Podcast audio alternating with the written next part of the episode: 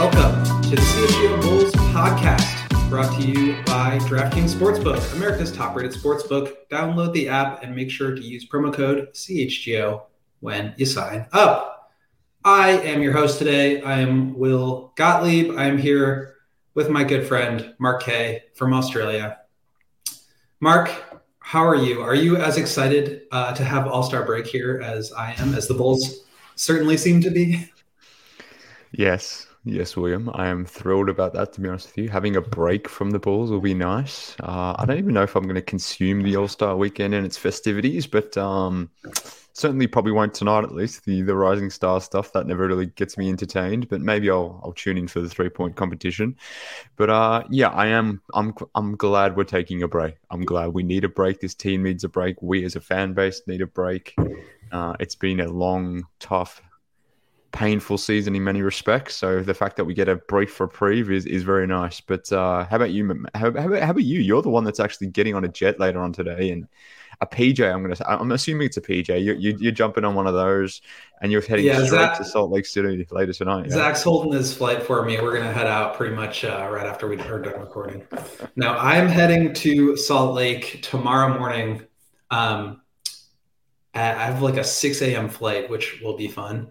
Uh, but I'll just be there for the stuff tomorrow or for the stuff on Sunday. So the All Star game right. and some of the pre pre game event stuff um, should be fun. There was obviously some uncertainty about whether Demar would be playing. Um, Ayo now has been invited to play in tonight's Rising Stars Challenge. I don't even know if I understand how that is going to work. There's like three teams. I don't yeah. know that I fully understand. Um, but I'm excited to go there. Um, I'm gonna do a little skiing and get away uh, from the from the bulls and the uh, disaster that has been this these past few weeks in Bulls basketball. Um, so I'm, I'm, excited for the break, but I'm also excited because we're cu- we're counting down the days now before you make yeah. your way to Chicago. It's it's happening soon. So after yeah, this All Star break, it's what is it? The 13th of March. Yeah, it'll be yeah after after the after the All Star break, it'll be virtually three weeks pretty much on the day. So it is coming. It's come around extremely quickly. Uh, it was sort of slowish towards, but oh, essentially once we clicked into 2023, that's when it started to feel real and started to feel like it's actually happening very soon. But to your point, yeah, it's it's basically three and a bit weeks away. So I'm I'm very excited. Can't wait. Uh, yeah, it's gonna be it's gonna be amazing. But uh, I wish I could hopefully, have done this during a better season. But yeah, that's the say, lone regret. Like, Hopefully, yeah. the Bulls are either back in it in some way, or at least put on a show for the games. That how many games are you going to go to? TBD. Well, there's a there's at least. Oh, I haven't booked any. I haven't done anything. I haven't. I haven't made any plans at all yet. Game time, baby. Game time app. Get your last minute tickets. You know the drill. Exactly, and we we got an ad read later on from our friends at Game Time. That, that was my plan. I'm like, surely I can just jump on the Game Time app later on and find a ticket. And given the way this team is playing right now, maybe the prices won't necessarily be cheaper, but it'll be just easier to access a ticket. So that, that that's the game plan via game time in that sense. But uh, yeah, I don't know. There's there's three games on, three home games on whilst I'm there. I believe there's five games total whilst I'm over in the US. So uh, how many I'm going to get to, I don't know. That's probably dependent on this stupid team, but we'll see. Well, you'll get on at least a few live editions of the CHGO Bulls podcast in studio. Um, we're excited for that. I'm very excited for that. Um, we are going to switch gears here and get into some of the All Star Weekend festivities, um, predictions, and just you know some stuff about Demar and Ayo. Um, Lauri Markkanen is one of the few uh, Bulls related participants, so we'll we'll talk about him a little bit. We've also got a longer discussion about just how this season has sort of collapsed the way that it did, where things went wrong, who's to blame, who's at fault, how do they maybe start to dig themselves out of this. Um, but let's start with the All Star weekend and some predictions there. Just the news, I mentioned this before. Ayo uh, was a replacement for, I don't even remember who he was replacing, but he's going to be joining the teams in um, for the for the Rising Stars game tonight. He um, I guess there was some problem with the weather last night, and he was not able to get out until this morning. So they're missing like the whole media circuit, um, and he's just going to like show up and play basketball, which is kind of funny. Um, Demar obviously was it was announced that he would be playing in the All Star game on Sunday, which is great news. He's obviously missed the last two games with that hip issue. So glad to know that's not too serious. We'll um, we'll have to see how much he actually plays. But what are you looking forward to? Um, maybe out of those two guys and their in their respective games this weekend. Well, yeah, that's an interesting question. Like I said, I don't even know if I'll be tuning into the Rising Star stuff, so I'm not sure if I'll catch Ayo necessarily. But having said that, Pau's coaching, I believe Joakim's coaching, so there is a a broader Bulls connection there as well. So maybe I will actually watch tonight. Now that I'm thinking it, maybe I will tune in. But uh, I'm just happy for Ayo, to be honest with you. It's been a bit of an up and down season for him. It's been difficult season in the sense that he's been thrown into the fire from a point guard position. Like obviously he came in and did a a nice job towards the end of last season in that role. But he's basically been there the whole time this year. It's uh, it's a difficult second year. I mean, your so your sophomore more generally season is difficult, uh, and the fact that Ayo's had to navigate just the, the general difficulties about being in year two, along with trying to learn the point guard position, running the offense for a team whose offense clearly has been problematic in that sense. Like it, it's been a tough year for Ayo, but it's cool that he gets this just reward here to maybe just again for himself to have a, a, bit of a reprieve, maybe to clear his mind, enjoy some some time away from the balls here, and just be amongst other people, and you know just revel in being an NBA player because it's it, look it's been as much as we clown the Bulls at times and and we get annoyed at them, I, they can't be enjoying what they they're going through at the moment. So the fact that the players themselves get a chance to just break free a little bit here and.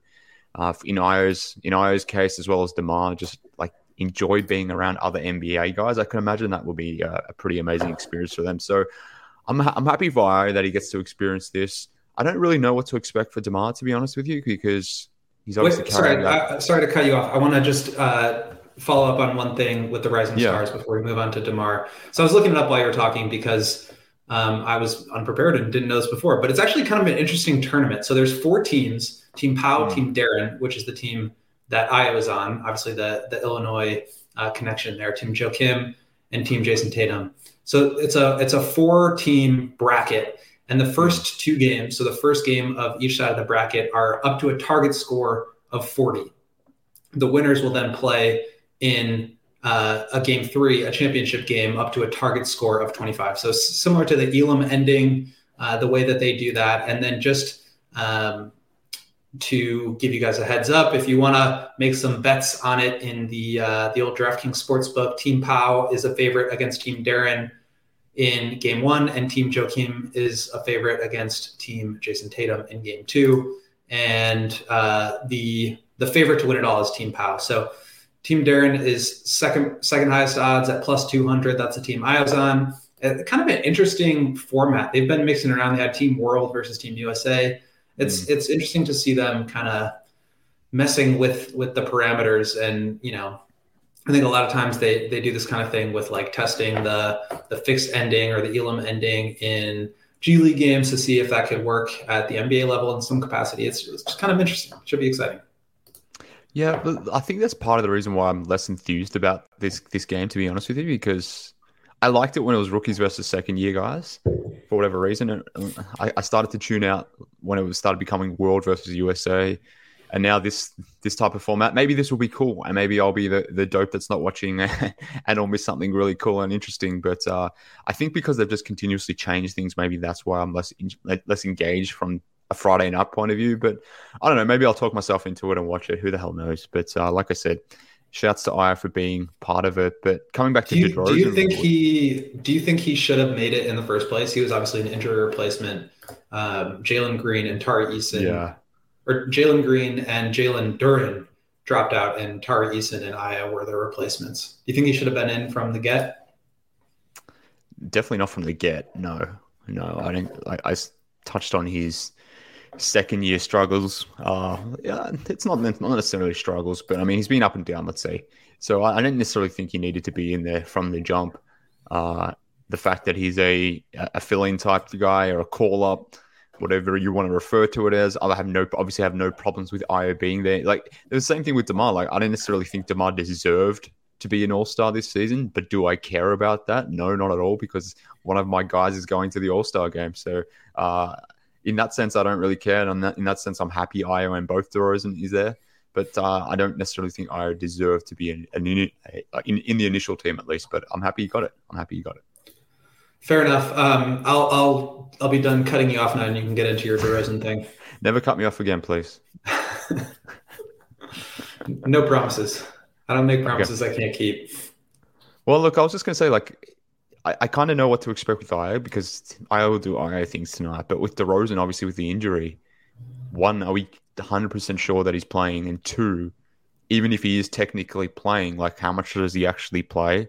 And if he actually plays, like, how hard is he actually going? So I, I don't really know what to expect with the whole DeMar thing. Like, maybe he'll get in for a few minutes. Maybe he plays 25, 35 minutes. Who the hell knows with DeMar? But, like, because of the looming injury or the lingering injury, it's it's kind of hard to really uh, understand, I guess, what what his All Star weekend will look like. But uh, I, it is cool though that of all the balls that are going, and, and we've spoken about it a number of times on this podcast, the relationship that Ayo and Demar have, and that relationship that maybe Demar's extended to Pat and you know uh, Dalen and maybe some of the, the some of the other younger guys on the team as well. Like it is cool to see the old vet going there with one of the younger guys, and those two probably spending the, that weekend together, I would imagine, or a large chunk of it together. So that aspect of it is cool and gets me in my feels for sure.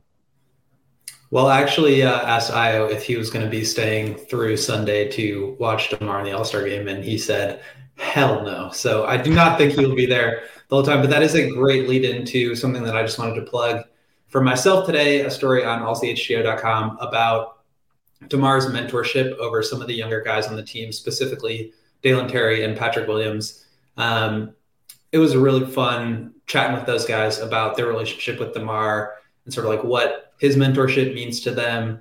And just, you know, like I, I feel like a lot of times young players wouldn't necessarily appreciate that they have that in the moment, that like it would come down the line where they realize, like, man, I was in a situation where not only did I have this veteran mentor who was like really, really um, like taking me under his wing and teaching me how to play and prepare and all this stuff, but also was an all star in back to back seasons, like not a fake all star, not like a one off because the team was winning and they just deserved uh, an all star or popularity all star. This was like legitimate all star for the second straight year. I know the the candidacy might have been questionable, but like talent wise and uh, respect from his peers and the coaches around the league wise, I mean, there was no doubt. And so it was really fun to talk with them. And one of the lines that stood out for me was Patrick basically saying, like, I know DeMar will never admit that this is a big deal. Like, he doesn't play for all star appearances, he plays for the, respect, the respect of his peers, he plays to be a good mentor. But, like, this is a big deal. And, like, I want him to know that this is a big deal. Like, two all star appearances um, and just what that means for me and Dalen to be able to see what kind of preparation and um, work ethic goes into that. Mm-hmm. Uh, I, I, thought that was a really cool anecdote from Pat, and he also kind of told us, told me that um, you know Demar takes him out to dinner in every single away city that they go to. They've been doing that all year, so some really fun stories and anecdotes in there. You should go check it out if you have a chance. Definitely, and look, let me let me do some tooting of horns at the moment. So, firstly, for, for me, uh, that was just a fantastic segue for me. It was a soft segue. Like I, I was. It was honestly one of your better, one of your better segues. Yeah, it was. People didn't even. It was underhand, segue. underhand lob. Exactly. That was that was just beautiful from from my perspective. But for you, William, I I am so pleased to be your friend right now um, because this we're, we're, talking about like the growth of, of Ayo and, and the, him entering the Rising Stars game, and our guy here in the in the in the, uh, in the chat, Skokes, he mentioning that uh, well, me as well, but uh, I'm, I'm going to put it all on you that William will be in the Rising Stars game or should be. But your growth as a beat as a beat writer this season has just been very evident. And this story here, when I wrote this morning, so basically, I'll paint a picture. Uh, just give you story time with Mark K at this point. Like I woke up this morning at 6 a.m. My my alarm goes off. First thing I do is obviously turn off my alarm. Second thing, like a normal person, is to go on Twitter and see what's happening. Uh, I see you. I see a DM. That's what I do as well. I, I, see a DM from William. Don't really read that first. I, I, put that on hold. I go to my list where my Bulls list where I have all my like uh, Bulls media people that I can because I'm obviously in a time zone difference. When I wake up, you guys have been awake for for a number of hours. Things may have broken, things may have happened. I always go and jump on my list first and see what the news is. And there wasn't much happening, but one of the things that I did see was your story that you're that you've you've referenced here, and uh, this was a great fucking story. And for it to be coming out when it did uh, in in the in the lead up to to All Star game was awesome to see. The content of the story, obviously, these younger guys sort of reflecting on Demar and the leadership of Demar Derozan and all that stuff. Like the story itself was a good feel good piece, and I saw a number of people stating that to you in the comments of your story, which was completely bang on. But again, for me, from a personal note, and for us here at CHGO, to see your growth as a beat guy and your ability to now capture these stories.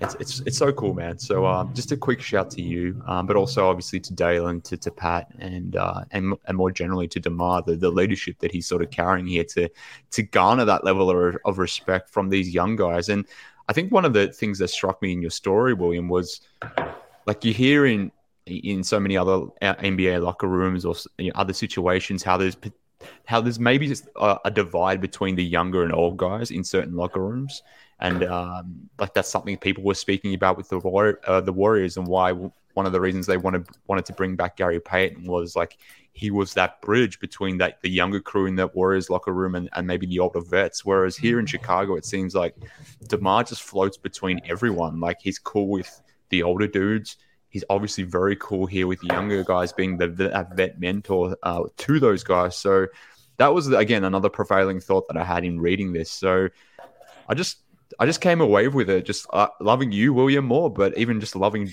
loving Demar more. To be honest with you, like he's just a, an incredible, incredible person. Well, I really appreciate that. That means a lot. Thank you, Mark. Um, but but totally agree with that last bit. That like Demar is just the the best. I mean, he just he's great. Like everybody loves him. Um, the one thing that I think was sad about this was a lot of the comments I was getting were like, "Man, this just says that like Zach needs to go and that Zach isn't a good enough leader and blah blah blah." And it's like that was not supposed to be the point of the story at all. This has nothing to do with Zach. In fact, I asked Zach about Demar um, in writing this, and I didn't end up using the quote, but he basically said like, "Demar is so good at what he does, and basically it's because of the way that some of his vets earlier on in his career treated him. And like everybody does it in their own way but demar the way that he does it is just obviously people gravitate towards that. Um, i don't think that means that zach is not a good leader or a good locker room presence. I think quite the opposite. People really respect and appreciate him. Um, but i did want to just write something that um, that kind of mentioned how great uh, Demar was because that's I think that's gotten some shine, but also sort of the the inner workings of it haven't really been uh, divulged. So I'm I'm glad I got a chance to write that, and I appreciate you for reading it, and I'm glad you liked it. Um, yeah. No, but yeah, let's uh let's circle back to some of the All Star stuff before we move on to some of the more sad things about the Bulls season. Just real quick, um, any any uh, predictions for the three point tournament or the dunk contest. Um, it's crazy how the three point contest is now like the the marquee thing of the night and not the dunk contest yeah. anymore. It kind of kind of uh just speaks to where we are in the game of basketball. Like everybody's just shooting threes all the time. No, dunks are cool. But um, we've got Mac McClung, the G Leaguer, who just signed with the, the 76ers, is the favorite at DraftKings plus 20, 21, 25. You got Jericho Sims, who has like some of the most bounce that I think I've ever seen. He can like kiss the rim. Um, he's plus 240, Kenyon Martin Jr. plus 250, and Trey Murphy, the marksman, one of the best three point shooters in the in the league, is plus 330. Um, but he can also kind of throw it down. Any uh, any predictions? I have no good predictions when it comes to the dunk contest. To be honest with you, the fact that Mac McClung former Bulls legend Mac McClung is highlighting the All Star game, All Star Weekend dunk contest. Uh, says a lot about the state. This is the NBA dunk, dunk, contest, and you have a G League player as the. Wow, headliner. technically he's an NBA player now, isn't he? Because he didn't he sign with the Sixers the other day. Yeah, but like, come on, he's played like three NBA games. I was being facetious. This it is ridiculous that uh, that this ridiculous. is the case. Like I mean, yeah, I, have got no good prediction here. I kind of want to see. Uh, well, I, I was going to say, I wonder if um, what's her name, Kenyon Martin's son, Kenyon Martin Jr. I want to see what he can do because he, he might be that like in between bridge of like that smaller guy that can get up, but also I love seeing the big guys who can get up there and jump. Like I want to see Jericho Sims do his thing, but maybe he's just too big and too awkward. But that dude can fly. I guess that. I would have been really intrigued by the dunk contest if Shaedon Sharpe was in this thing. The, the, the, the minute he pulled out, he was, I was he like, was the one I was really excited about. Yeah, that, that in-game dunk he had the other night against the Wizards was just that was filthy and murderous in so many different he ways. Been, he would have been. Amazing. It would have been amazing if he was in it. But uh, yeah, look, um, I, I, I want to see either Kenyon Martin Jr. Jr. or Jericho Sims win it. Uh, I want to see a big dude win it. That that would be fun. But uh, I I don't know. I don't know, William. I don't know what's going to happen with this one. Tell tell me what you think because I've got no freaking idea to be honest with you. Yeah, I would say one of those two guys are my favorites. Um, maybe Jericho Sims. I just like watching him. I saw him a couple times at Summer League this past year, and it's like insane. Like he's one of those rare big men who actually makes it look like he's flying. Um, and just like the the hang time that he has, I feel like he can do something crazy. But Kenny Martin, I think, would be number two. He's he's got some some bounce as well. Uh, what about the three point contest? You got some big names in there: Damian Lillard, Jayson Tatum uh, Buddy Hield, Tyler Hero, Kevin Huerter, Halliburton, Julius Randle, who was a late ad, and then of course Lauri Markkanen, um, who is the plus 650, the second worst odds to win. And it's just yeah, it's interesting that like all the big names are now in the three point contest. Um, any uh, any betting you're gonna do? Any predictions you want to make? Any best bets? Well, I've got a, I've got a good bet here, but I'm going to save it for my. Uh, we've got a DraftKings ad read coming up, so I'm not going to necessarily divulge all my my foreseeing of uh, of the future just yet. But uh, it is a it is a good, interesting field. There's seven really amazing shooters in here, and then there's Julius fucking Randle. How how is Julius Randle a replacement for anyone in the three point shooting competition? I need to look up his stats. I think because he was already going to be there. Like, well, I, I guess, but like what is he shooting this season? 33.8% from three this season. What what what what are we doing, NBA? What are we freaking doing? I could shoot better than 30. Well, I couldn't actually. I'll take that back. But 33.8% from three, and we're having Julius Randle enter the season. You've got Damion Lee in Phoenix shooting like 40 something percent. Uh, KCP over in Denver is shooting 45% from three or something stupid like that. There's so many good shooters in the NBA right now. And you put in Julius freaking Randle, who's shooting less than 34% from three this season, a career 33.4% shooter from three. This is freaking egregious. I am absolutely filthy that they have done this. So um, I know I've diverted the conversation here, but I'm actually more annoyed by Julius Randle being in this three point contest than that actual three point contest itself and, and enjoying just that the general uh, the general event itself. I'm, I'm I just can't believe that they've actually done this, but uh, it is Does wild. It, shit it wild. Tears? It absolutely shits me to tears. I'm crying tears because of this one, William. This, it, it makes zero sense to me. But uh, I'll save my I'll save my pick for the ad read. Okay. Well, I just want to make one more thing, and then we can get into our first ad read. The thing that is crazy to me is that there's a line already between Team Giannis and Team LeBron, and we don't know the teams yet. They haven't drafted the teams. How can you have a line? Don't bet on that until you know what the. T- I mean, maybe yeah, you just bet Giannis to cover plus three. I, I don't know what that is. Um, we'll have to see. I think that's what I'm most looking forward to on Sunday night is just witnessing the the live you know schoolyard drafting of the players on the court right before the game starts. So that that should be really interesting. Although apparently the NBA is now going to do reserves and then starters, but who cares? I mean that that should be really interesting. Um, anyway, let's move on here. Mark, can you tell the people about our first sponsor, DraftKings? Of course, William. So we were obviously hinting at that, and then look, DraftKings do a whole bunch of betting, uh, betting rather, but given that we are entering the All Star weekend, it obviously makes sense to touch on the All Star weekend itself. Obviously, based on what I just said there, folks, do not bet anything on Julius Randle. Save your freaking money. I know the odds are nice and tasty, but uh, do not put your odds on. Uh, do not put your cash on Julius Randle. Instead, here is my tip, William. I'm put. I'm, I'm picking Kevin Huerter at plus five five zero. Red five fifty some people would say Kevin Huerter is my pick to win this All Star game. Uh, sorry, not the All Star game, the three point contest shooting. So he would be my bet, and that's where I'm putting my money on this weekend using the DraftKings app. So download the app now. When you sign up with CHGO, new customers can get up to five dollars and get two hundred dollars in bonus bets instantly only at DraftKings Sportsbook, an official sports betting partner of the NBA, with us here at CHGO using the promo code CHGO. Of course, minimum age and eligibility restrictions apply. You can see all that in the show notes for details. But if you want to place a bet this weekend, I think the most fun you're going to have is at uh, is at the three point contest. Like you said before, William, that's probably the best contest of the weekend. And Kevin Huerter has the fourth best odds, and he just might be the best shooter in this competition. So that's where my money's going. Uh, Kevin Huerter. No love for Lauri. No love for Lauri. Sorry, Lauri. Plus 650 for Lauri.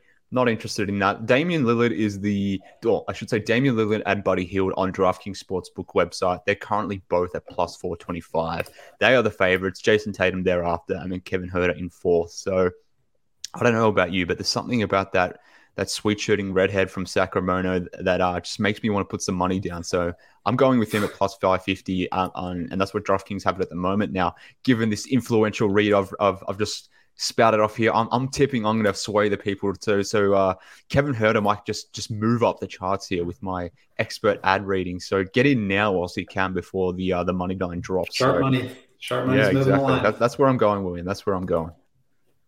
Uh, well, Monster Atomic Mutant Lake Fish, who's always in the comments, just mentioned to hit the like on your way out the door. So please do that if you are listening. We got about 80 people in here. We've got 30 likes.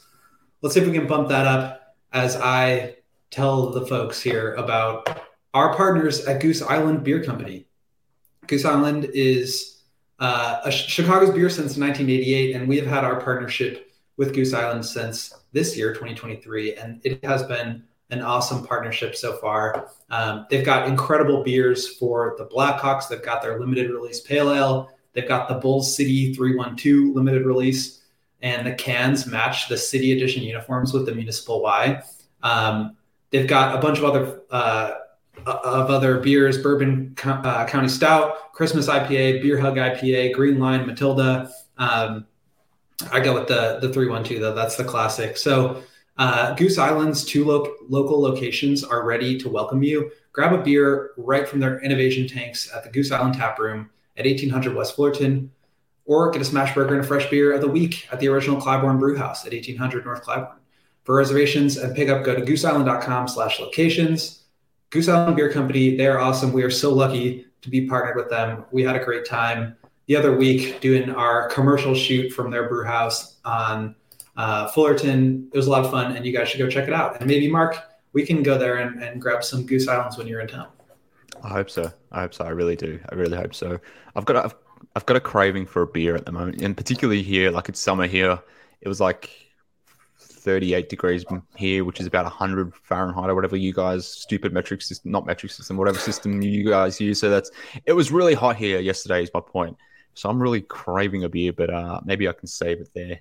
Save yeah, well, it just it just snowed pretty bad here last night, so don't get don't get your hopes up. Um, well, that we had, the beer we a little fake cold. spring, but of course, it was fake spring.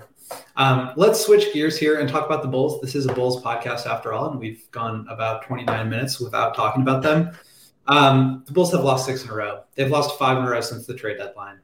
They are down bad. Okay, this is DefCon three. Okay, this is this is not great. I mean, when you think about where the Bulls are as a team, not just in terms of this season being two games out of the tenth spot, but mm-hmm. not really having a lot of avenues to get themselves out of the middle or the lower end of the middle. I mean, they're almost in the top five lottery range at this point. They're as close to that as they are to getting back into the play in. Um, there's obviously talent on this team, and I think everybody can agree that they should be better than this, except for maybe the the most skeptical of the skeptics. How did this happen? What what went wrong here to where this team is seven games below 500, 60 games into the season? And for the record, last year at this time, they were 38 and 21 heading into the All Star break. Right now, 26 and 33. So almost a complete turnaround in their record um, from last year. And obviously, things kind of went down the tubes to finish last year in their final 23. They were 8 and 15, which is obviously not good. They had the, the whimper out of the playoffs, but like the beginning of the season wasn't this bad. They had some runs there. They had that 8 and 3 stretch. And then it, the wheels have just fallen off. Where do you think this this mess started? And um, maybe yeah, we'll start there and then can kind of move into like whether there's any way out of it. Well, firstly, uh, can I just say I don't know which one of you, whether it was Joey or you, but one of you included Billy Donovan in the headline of this podcast, which was I, I had no mention of Billy Donovan in the YouTube title of this of this podcast. It, it was Joseph. It was freaking Joseph. It was so Joey. The original was title was "How did the Bulls lose control of their season?" And Joey, of all people, I can't I can't forgive you for this one, Joey, but he's included Billy Donovan in here. But coming back to your original question. SEO on YouTube, you got to get the full team name. So you got to be Chicago Bulls, and we got to get some, you know, maybe we got people on YouTube searching up Billy Donovan. No one's going on YouTube searching up like Billy Donovan. The masses, his head. So, the masses are calling for his head. Oh well, they are. They certainly are. They certainly are. But coming back to your question, uh, putting aside my my minor grievances here, well, not minor, my major grievances with what uh, the uh, you know the artistic uh, creative freedom that Joey's just decided to put onto this podcast. Where did this whole thing go wrong, William? Great, great question. Great question. I think my initial my initial instinct to this was it's it's the off season, but I wonder if it's even further back than that. I wonder if it's even like back to the previous trade deadline. I wonder if that's where it all started to go wrong or at least where things started to at least be uh, more significantly questioned as to what should have been what what should have been happening. Because Billy was saying well not this time last season even earlier he was saying probably in December January of last season that things weren't trending in the right direction that the defense had started to fall off. And people like to say that basically the defense fell off as soon as Lonzo went out, which is not true. The the Bulls defense was top five when Lonzo was playing. It started slipping when he was playing. It started falling out of the top 10. They were down to 17th in defensive rating the day that Lonzo went out uh, with his knee injury over a year ago. So in that sense, Billy was right from that point p- perspective. The, this team last season, even in their heights of winning games, on, on the back of De- DeMar doing some amazing things, the signs were already there that this team just wasn't going to maintain that winning record or that winning feeling that they had early in, in of last season. And a lot of us were sort of suggesting that this team needed to do a little bit more and that they should have been more active at last trade deadline to to sort of really, uh, I guess, just, just to add pieces. And specifically after you lost Lonzo and you had Caruso out, like that would have been a good potentially a good opportunity to maybe add someone to to really fortify the roster. But obviously they didn't do it then fine. That's probably I can forgive that somewhat, but then to to enter this off season and virtually do nothing to the roster, uh, apart from obviously Goran Dragic, Dalen Terry, and uh, Andre Drummond, to me, like that's not necessarily doing anything sweeping to the roster. I think we have to start at least in the off season as to where they got everything so wrong, and um, I think that's fair to do so. Yeah, I mean, you mentioned the defense. The, the defense is not the issue. The Bulls are seventh in defense this year. They are, I think, not quite as good as that number would suggest. But I think if your logic is that like the Bulls are who their record says that they are, you probably have to assign some of that same credit the other direction when the Bulls defense is seventh. Like I said, I think there's some reason to believe that there could be some regression there. But for the most part, they've defended at a really high level all year. Um, so missing Lonzo on that end is obviously important, but it's not what's made this team fall apart. Um, I think it's what you don't have from Lonzo on the offensive end. Um, I, I, don't think there's any surprise in saying that the Bulls are a huge disappointment offensively. I mean, 24th in offensive rating right now, and you've built this team around three offense first all stars. It's not it's not good enough, and something is wrong. And um, I was listening to the Full Go podcast, Jason Goff's podcast with Stan Van Gundy the other night, mm-hmm. Mm-hmm. and he made some really interesting points about Lonzo and the Bulls offense in general about how there's just no athleticism. There's no ability to like get downhill. And when you also don't have shooting, I mean, you might think like guys like Ayo can attack the uh, attack the rim or Zach or you know, Kobe. DeMar is a guy that doesn't really get to the rim much. He wants to operate at the elbow. Vooch yep. is, no. you know, getting into post hooks from the block. These are not like guys that are collapsing the defense by attacking the rim really quickly. And you may think that like they have that sort of athleticism, but let's put it in comparison to a team like the Grizzlies, who are obviously one of the more athletic teams in the league, but they also don't have a lot of shooting. And so Stan was making this point that if you're not going to have shooting, you have to be jamming the ball down the opponent's throat. I mean, you have to be getting out in transition, you have to be mm-hmm. putting pressure on the rim at all times and spraying it out to shooters and trying to find open shots that way.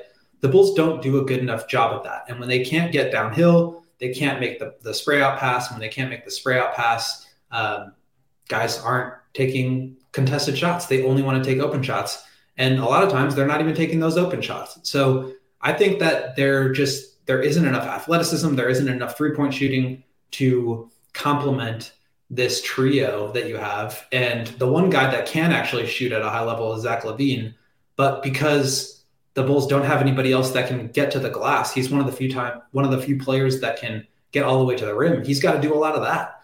And there's just not enough to go around. I'm really glad you brought up last trade deadline.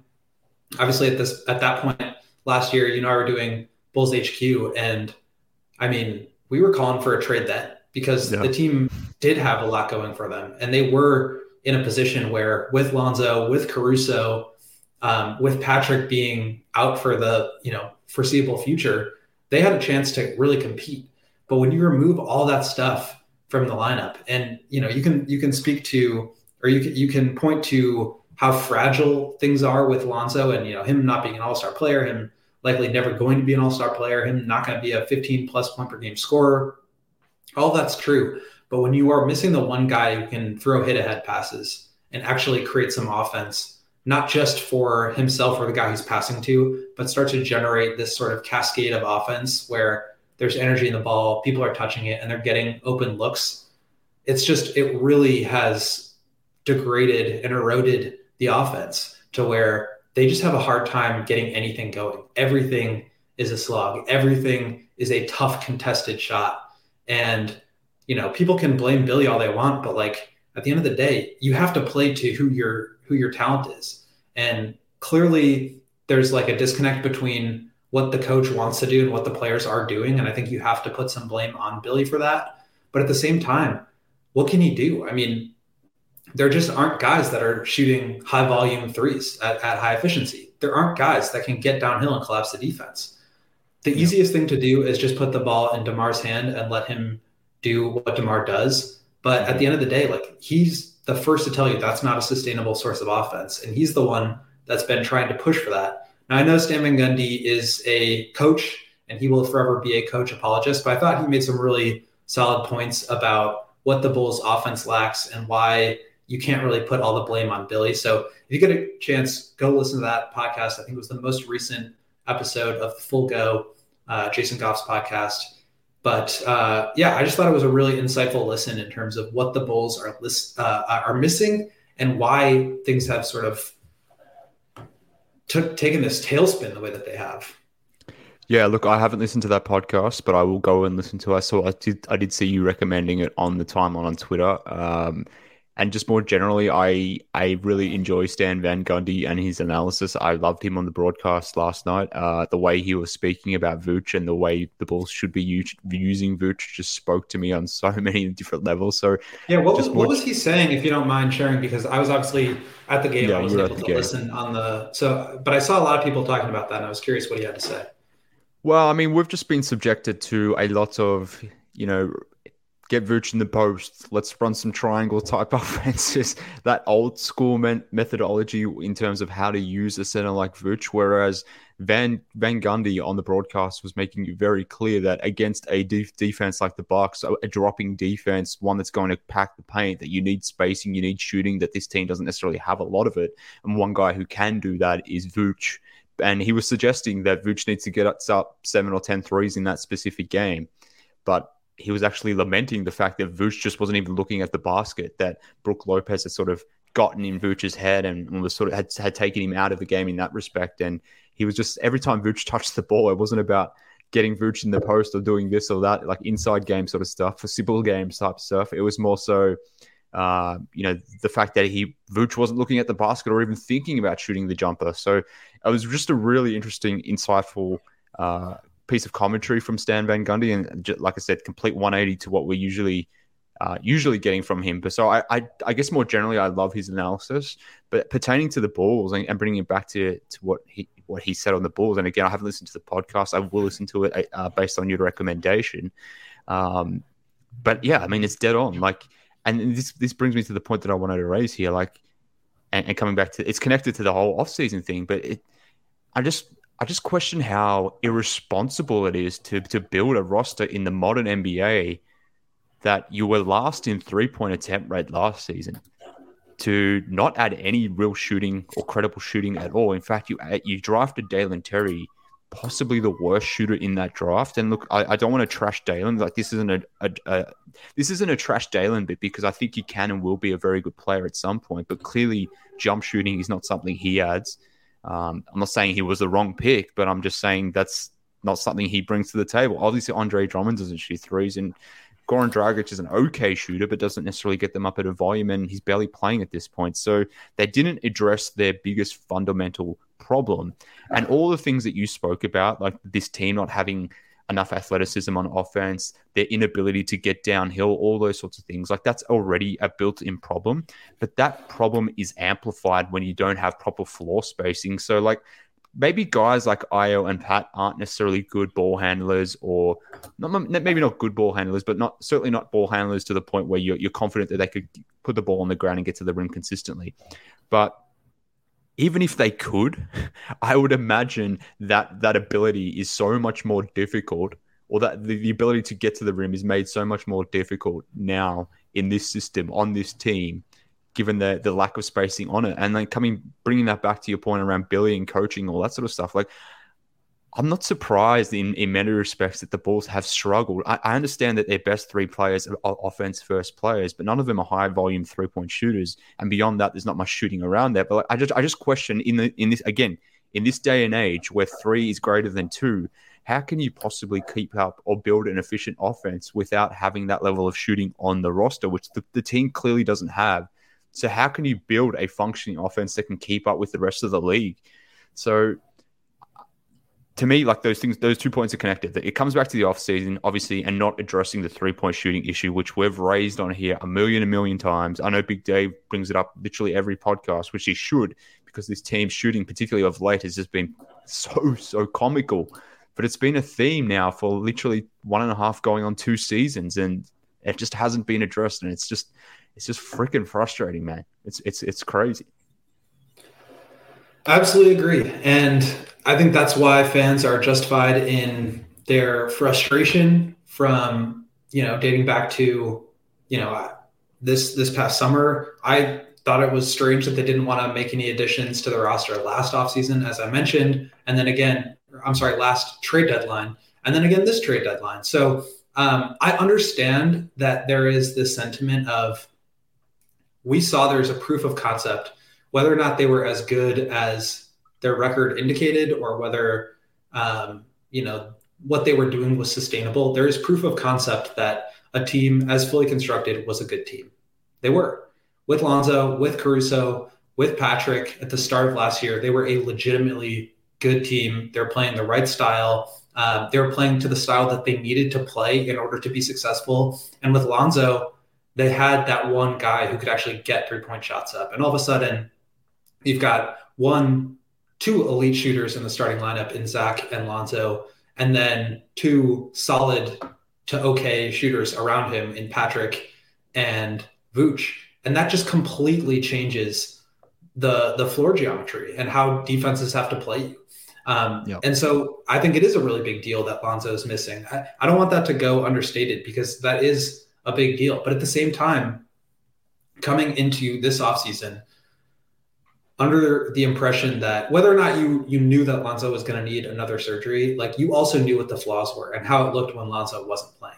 You couldn't expect for him to be ready to go for 82 games, playing 36 minutes. You know that you still needed to add on the fringes, uh, shooting in the depth positions, and they didn't do that.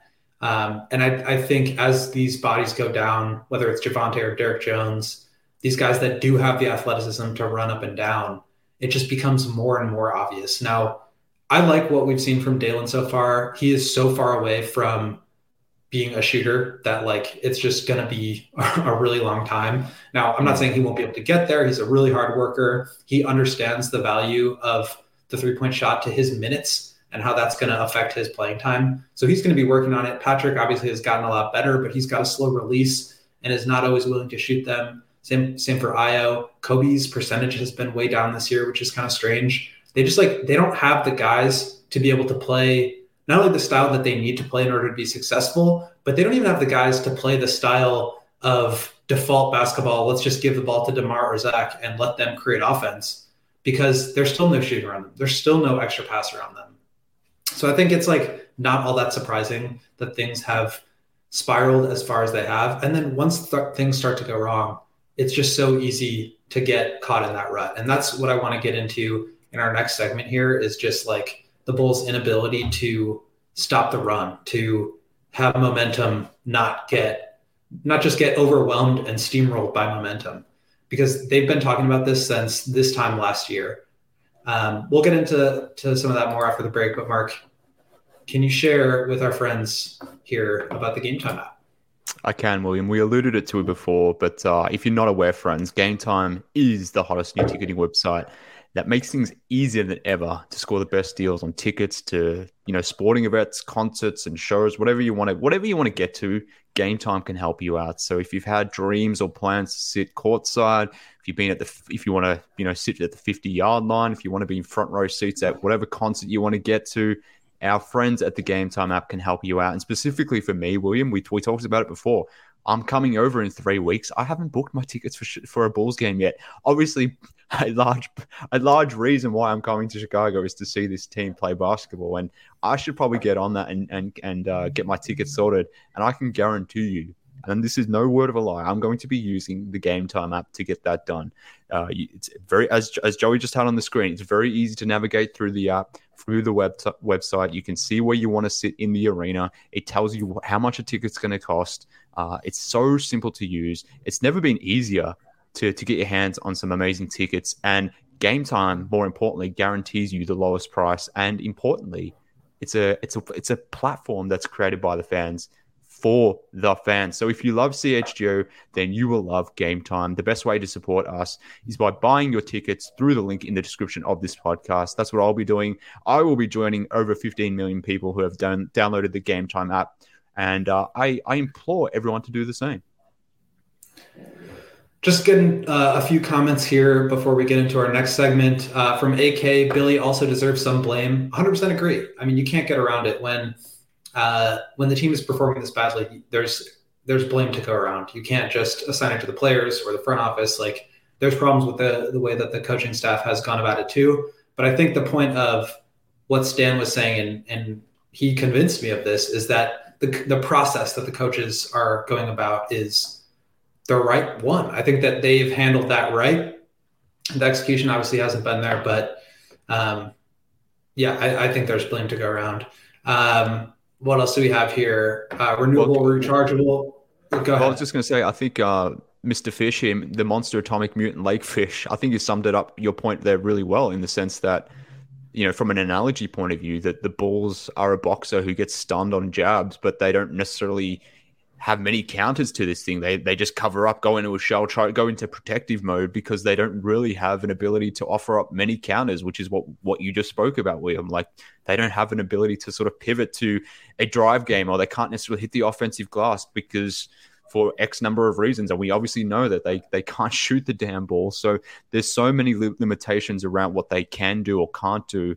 Probably more specifically, what they can't do that they have no they have no counters to to uh, a, lo- a, lot of other offenses around there. So it's it's problematic in in that sense in, in a lot of ways because they, they just don't they have no real alternative but maybe just to get the ball to Zach and or Demar and, and go ISO hunting. That's pretty much. The, I mean, what else can they really do efficiently? There's there's not a lot of avenues to score the ball.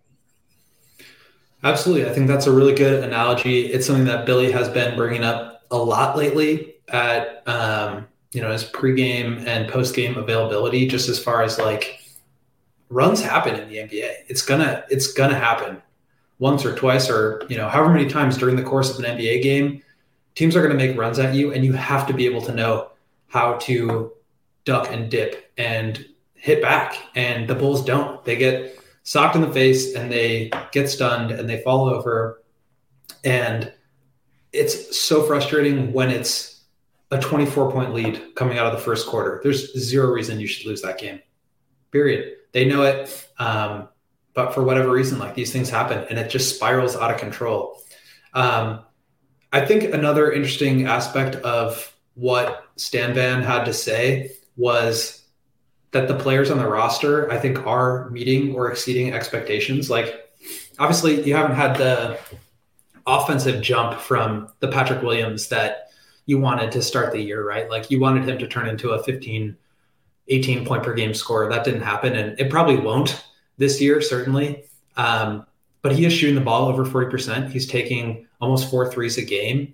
He's doing his part there. And obviously, the defense has been a lot better. Caruso, for the lack of scoring and the high turnover percentage, is still shooting 40%.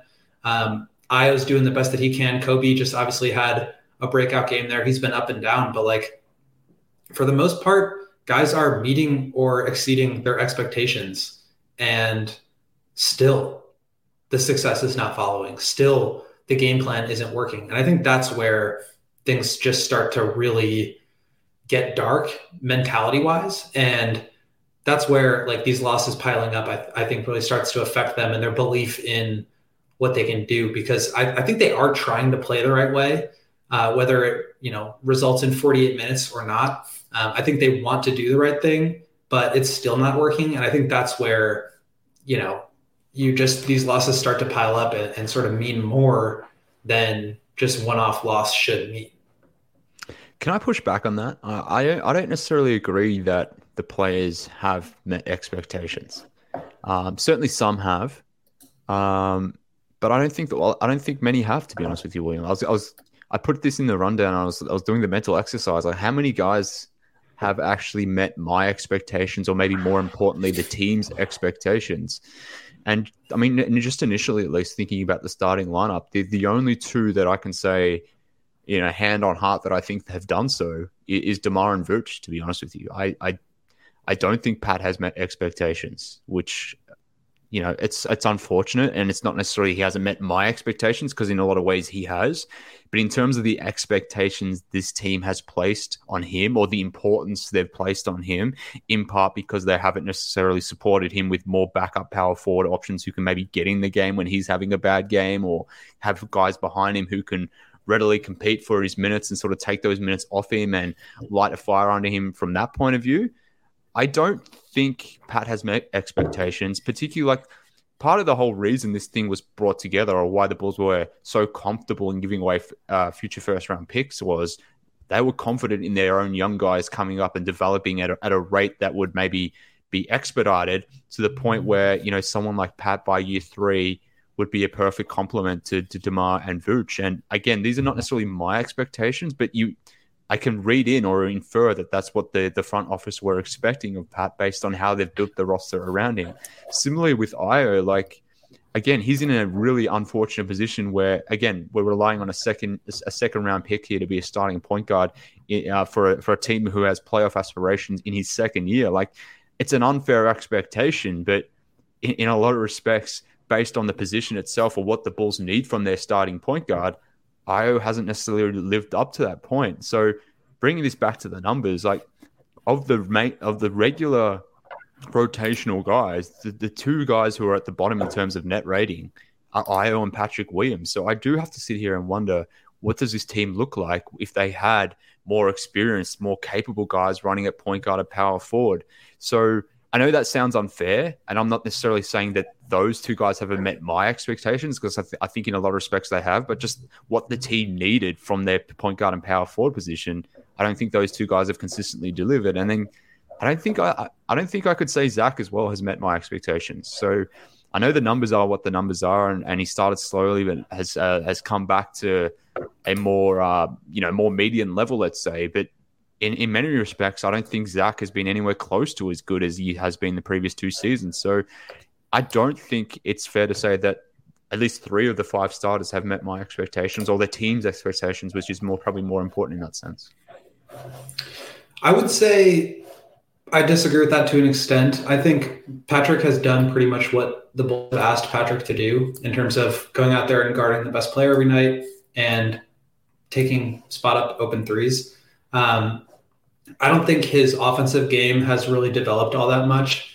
Um, I think there are times where it's clearly regressed. And I think that's a problem. But just in terms of like being a floor spacer, number one defender, I think he's done that. Um, I don't really see a ton of growth in terms of offensive skill set for Ayo either. Like I think he's learned the game a little bit better, learned how to pick his spots a little bit more. But we're seeing the same three point shooting. We're seeing uh, the same caliber of defense, which is a good caliber of defense. But I think for both of those guys, you're right to say that like at this point in their careers, for a team that's like got aspirations to be high level playoff team, they're they're not they're not cutting it. Um, but I do think just in terms of like what the Bulls are asking of them, which fair or not is what they're asking of them, I think they're pretty much giving you the most that they can. Um, Vooch obviously has played a lot better at times this year. I think for the most part, he has gotten back to like his Orlando caliber of output. Um, I think what you had said a little bit earlier about, you know, his role and how that should change based on who they're playing. Uh, you know, you mentioned like him shooting more threes against a team like the Bucks, who's covering them in drop. I think he has been, um, whether it's out of stubbornness or just because it's a challenge for him, it's been difficult for him to contribute when he's not playing the style of play that he grew accustomed to in Orlando. And when he's not producing as one of your three guys who can really produce, it becomes really difficult. Zach has had his ups and downs. Um, obviously, started the season slow, obviously picked it back up and then hurt his knuckle and hasn't been quite the same since then. I think DeMar's been pretty close to what he was last year, not quite as much um, scoring and just like the clutch heroics, obviously not there. But I think for the most part, like they're not playing that much worse than they were when they were playing towards the end of last year. I think it's a lot. A lot of it is just like the talent level isn't there, and it's amazing how much adding one more guy, pushing everybody down in the rotation, can really have an effect on this team. So again, I think there is an argument to be made for in defense of the front office for not making any moves because there is proof of concept. But when you've gone over a full year of seeing how the flaws on this team affect, you know, the the floor and and just you've seen how the floor can sort of open up and bottom out when you're missing just one shooter. It's kind of surprising to me that there weren't any adjustments there, but I think based on the uh, the current trend and how the Bulls might finish the season with 25, 25 games to go, there certainly will be some changes you would have to expect this summer. Um, two quick uh, super chats here before I turn it over to you again, Mark. Uh, from Blue Diamond, OKC fan here. This is exactly what I predicted. Well, I guess congrats on being right. um, AK, do you think position wise, Pat is a power forward or small forward. Um, power forward. I think power forward too. I, I, think he's.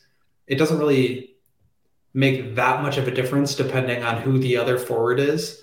Like with Demar out there, it's kind of like Pat just guards the the better wing player, and Demar can sort of hide on on the worse offensive player. Um, I just personally, outside of like point guard and big, I, I don't really think where you align between shooting guard, small forward, power forward really matters that much. I don't know if you would agree or disagree with that. Well, I mean, my, my general sentiment is uh, what would have been a small forward 10 years ago is now a power forward. So 10 years ago, Pat would have been a small forward, maybe even five years ago. But uh, those types of players are now power forwards in this, in this version of NBA. How sometimes guys Pat size are playing center. So I think he is definitely a power forward. Can he play small forward? Yeah, sure, depending on the matchup, um, depending on who he's having to guard, depending on who that team runs through. If if if uh, you know, if we're playing the Clippers, for example, like and, and, Pat's guarding Kawhi Leonard and Kawhi's playing power forward, does that make Pat the small forward or the power forward? Like it, it's so much, so much of it is semantics based as well. But ultimately, I do think most of his matchups are going to be against wing size players because a lot of a lot of wing size players play the four now. So uh, to me, Pat's a four. That's where the league is trending, and he will remain a four for that reason. I think so too. Um, we've been going on about an hour here, but I think this last point, um, just wanted to kind of give you the floor, and because it, it does tie into that in terms of um, the Bulls' sort of balancing act between winning now and yeah. developing some of their young players. What, what, were your thoughts on that? Well, I wanted to tie two points together as as I close this, um, or at least my rant here. Like you had um, noted the fact that just having one more guy and that one more guy being Alonzo and how that would sort of just help settle the hierarchy of the team, the the rotation itself, and that's a completely valid and good point, and you're you're absolutely right about that. But we had a comment in here from. Um, let me get the name right. Uh, renew, uh, renewable and rechargeable review. He had noted that surely that AK and and the and the Bulls team would have had at some point knew the knew the status of Lonzo's injury, or even if they didn't, like you would have known Lonzo's history injury or injury history rather, and the fact that even even if he was to come back at some point in the season, it was always going to be a long injury. It was something that even if he got back, you couldn't necessarily rely on him. And because of that, there should have been, I don't know, maybe more reinforcements added to the roster from that point of view. Coming back to what we said before about the offseason, it's starting in the offseason, not not really addressing a lot of different problems in the offseason. And like I, I Lonzo's obviously a really, really good player. And I don't want to disrespect Lonzo with this comment, but I think he's so valuable to this Bulls team, in part not just because of who he is, but the, the fact that they just haven't valued the things that he brings in other players, and that's why his value is so much to this team because there's just point. nothing else. There's no one else that can do it. But like, if there was more shooting on this roster, or other guys who could play defense, other guys who were two way players, then you could withstand maybe the loss of Lonzo a little bit better than what they have been able to do. So I think that's a good and valid point, as well as what you've noted here, but uh, earlier. But I guess coming back to my point around uh, Ayo and Pat maybe not delivering on this team's expectations again. Like like I said, I think they've met my expectations of guys in year two and three. But what this team needs from starting point guard and, and power forward position, like I don't think they've met that. And I think that comes back to just this inability or this thinking of, all right, let's, let's bring in DeMar, let's bring in Vooch, let's pair those guys with Zach, let's try to win now. But also at the same time, we've got Pat playing power forward. We don't really have a good a, a good backup po- option behind him. So effectively, we're going to give him 25, 30 minutes a night pretty much every night. You've got Ayo obviously running point now because he has to because he's got no Lonzo. But even behind but behind Ayo, you've got Kobe, who's still a young player, still learning a lot about this league, and then obviously we've got Dalen too. So I just question whether this team has done the right thing here and trying to sort of bridge the gap between trying to win now, but also trying to invest in their younger guys. And we spoke about it before, William, like this this idea that maybe maybe they got it all wrong at the last trade deadline, where if you were going win now, then really fully commit to win now. Whether that's the right decision or not, obviously, clearly what we know now is maybe not the best of decisions. But they kind of half-assed it in that sense that they they brought in their win win now guys, but they didn't necessarily go the whole way. They really expected maybe Pat. And maybe everything would have been fine if Pat made a Tyrese Halliburton leap or if he was on the level of an Anthony Edwards or a LaMelo Ball. And I, again, I don't want to discredit Pat or, or suggest that Pat needs to be on the same timeline of those guys, but had he been on that timeline, then maybe this is all good and fine. But because he wasn't, and I know that's unfair expectations to put on Pat, but because he hasn't been able to do that, it just leaves the question now of, well, why didn't you have more ready made options at power forward or at point guard, like our friend mentioned before, that you know, you know Lonzo's history with injuries. Why do you not have more reinforcements from that point of view? So I do think they've got it wrong in the sense of they've relied too, or they've been in a position where they've had to rely on too many young guys. And ultimately, like, I would have loved to have seen the Bulls bring Pat along more slowly, like have him as a, a bench guy rather than throwing him out there and having to be this defensive force in his second and third year. I do think a lot of the expectations that this team has put on Pat and even Ayo has been unfair at times. So, uh, yeah, it, it, what they've asked of those younger guys and what the way they've needed those guys to be ready-made role guys straight away, it's it's problematic in that sense. So, yeah, it's tough. It's tough. It is. Um, I think the Bulls obviously hindsight is twenty twenty, but they are certainly in a tough spot now. Um, they they can't really go back. Obviously, like you would have liked to see more development from some of these those young guys earlier on, but we are where we are. And as Billy said last night, they got to come up with solutions now. Um, so we are going to wrap here. Thank you guys for tuning in. Mark and I will be back on Monday for a fresh HQ episode. Um, so nothing over All Star Weekend, but then Mark will be back with me on Monday for HQ, and then we'll go back to our regular CHGO Bulls pod on, I believe, Wednesday. Keep in uh, keep track of our schedule though on our CHGO Bulls Twitter account. Um, so thank you guys for tuning in. Follow Mark at MK Hoops. I'm at Will underscore Gottlieb. Thank you to our sponsor DraftKings. Sign up using promo code CHGO and bet on some fun for the All Star festivities. For Mark, for Joey, our producer, shout out to you as always, Joey, and for myself. Thank you guys for tuning in to CHGO Bulls HQ. We will see you after the break.